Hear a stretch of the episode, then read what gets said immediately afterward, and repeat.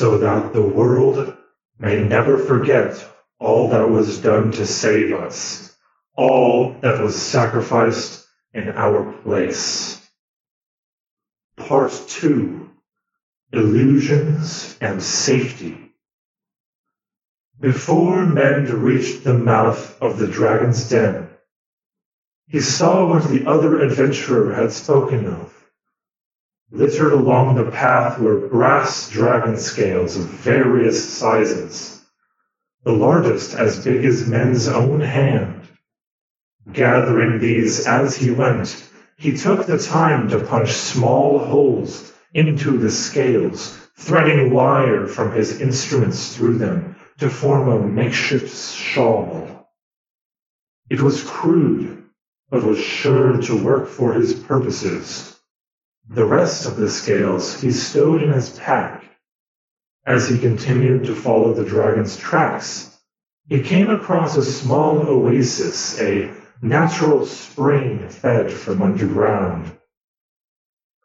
As he looked around, he saw many other tracks from many other animals and creatures leading to and from the lush oasis.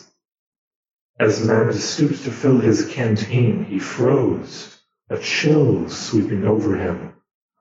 Out of the corner of his eye, he saw a monstrous shape. Barely daring to breathe, he inched his body to the side. Sixty-five, maybe seventy feet away stood a manticore. Mendalos scarcely could remember the last time he had seen one. Parts of one hung on the wall of a tavern, maybe, but the reality of one proved to be far more terrifying. Slowly rising to his feet, he saw as the manticore finished its drink and took in its surroundings. No fool, Mend didn't dare turn his back as he crept, inch by inch, backwards and away. The manticore's eyes locked with his just as his fingers grazed the dragon scale shawl on his pack. Shit, he heard himself say. Teeth flashing, the manticore growled, crouching in an attack. Mend was still pulling the scales free when he saw the beast launch its tail spikes at lethal velocity with the whip of its tail. As he squeezed his eyes shut in preparation, he could only hope he could get the scales up in time. The growling cut off like a switch, and after a moment Mend realized he had felt no impact. Daring to open his eyes, he slowly lowered his makeshift shield. Frozen in front of him crouched the manticore, tail and spikes extended in front in an interrupted attack. As he looked down, he saw another tail spike embedded in his chest. I wasn't in time after all, he managed to think. But the pain didn't come. As he breathed, the spike stayed in place as he moved around it. Turning aside, he saw two more tail spikes suspended in the air behind him. Turning back to face the manticore, he had no time to ponder his situation as he heard a disembodied voice growl around him. How clever! Sometimes the travelers along my path never see the manticore, let alone attempt such an intelligent defense.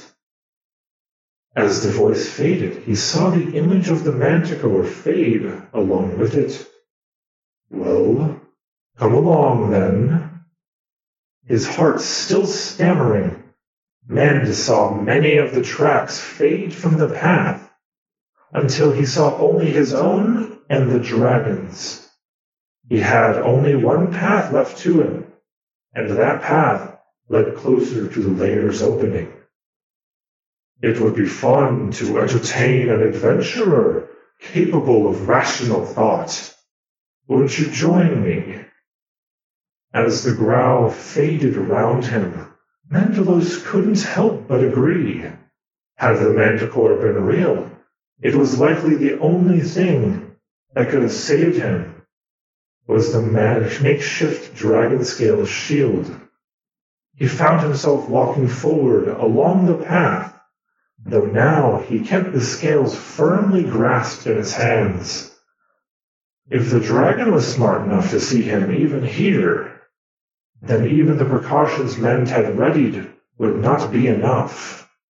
He felt that glow of hope begin to fade within his heart, though it did not dim entirely. Mendalos had no choice but to move forward, and therefore there was no point in being distraught about it. Why did you come alone? The tin heroes who come before you come in packs, seeking in vain to steal my gold and cut my hide. What makes you so bold to come alone? Those men were lucky to return home with their lives, and they were all years ahead of you in experience. At this, Mendalos felt a smile spread across his lips. There may be a way to save his skin after all. He continued to the mouth of the cave, a spring in his step and the wind in his hair. He would do everything in his power to ensure that no one died today.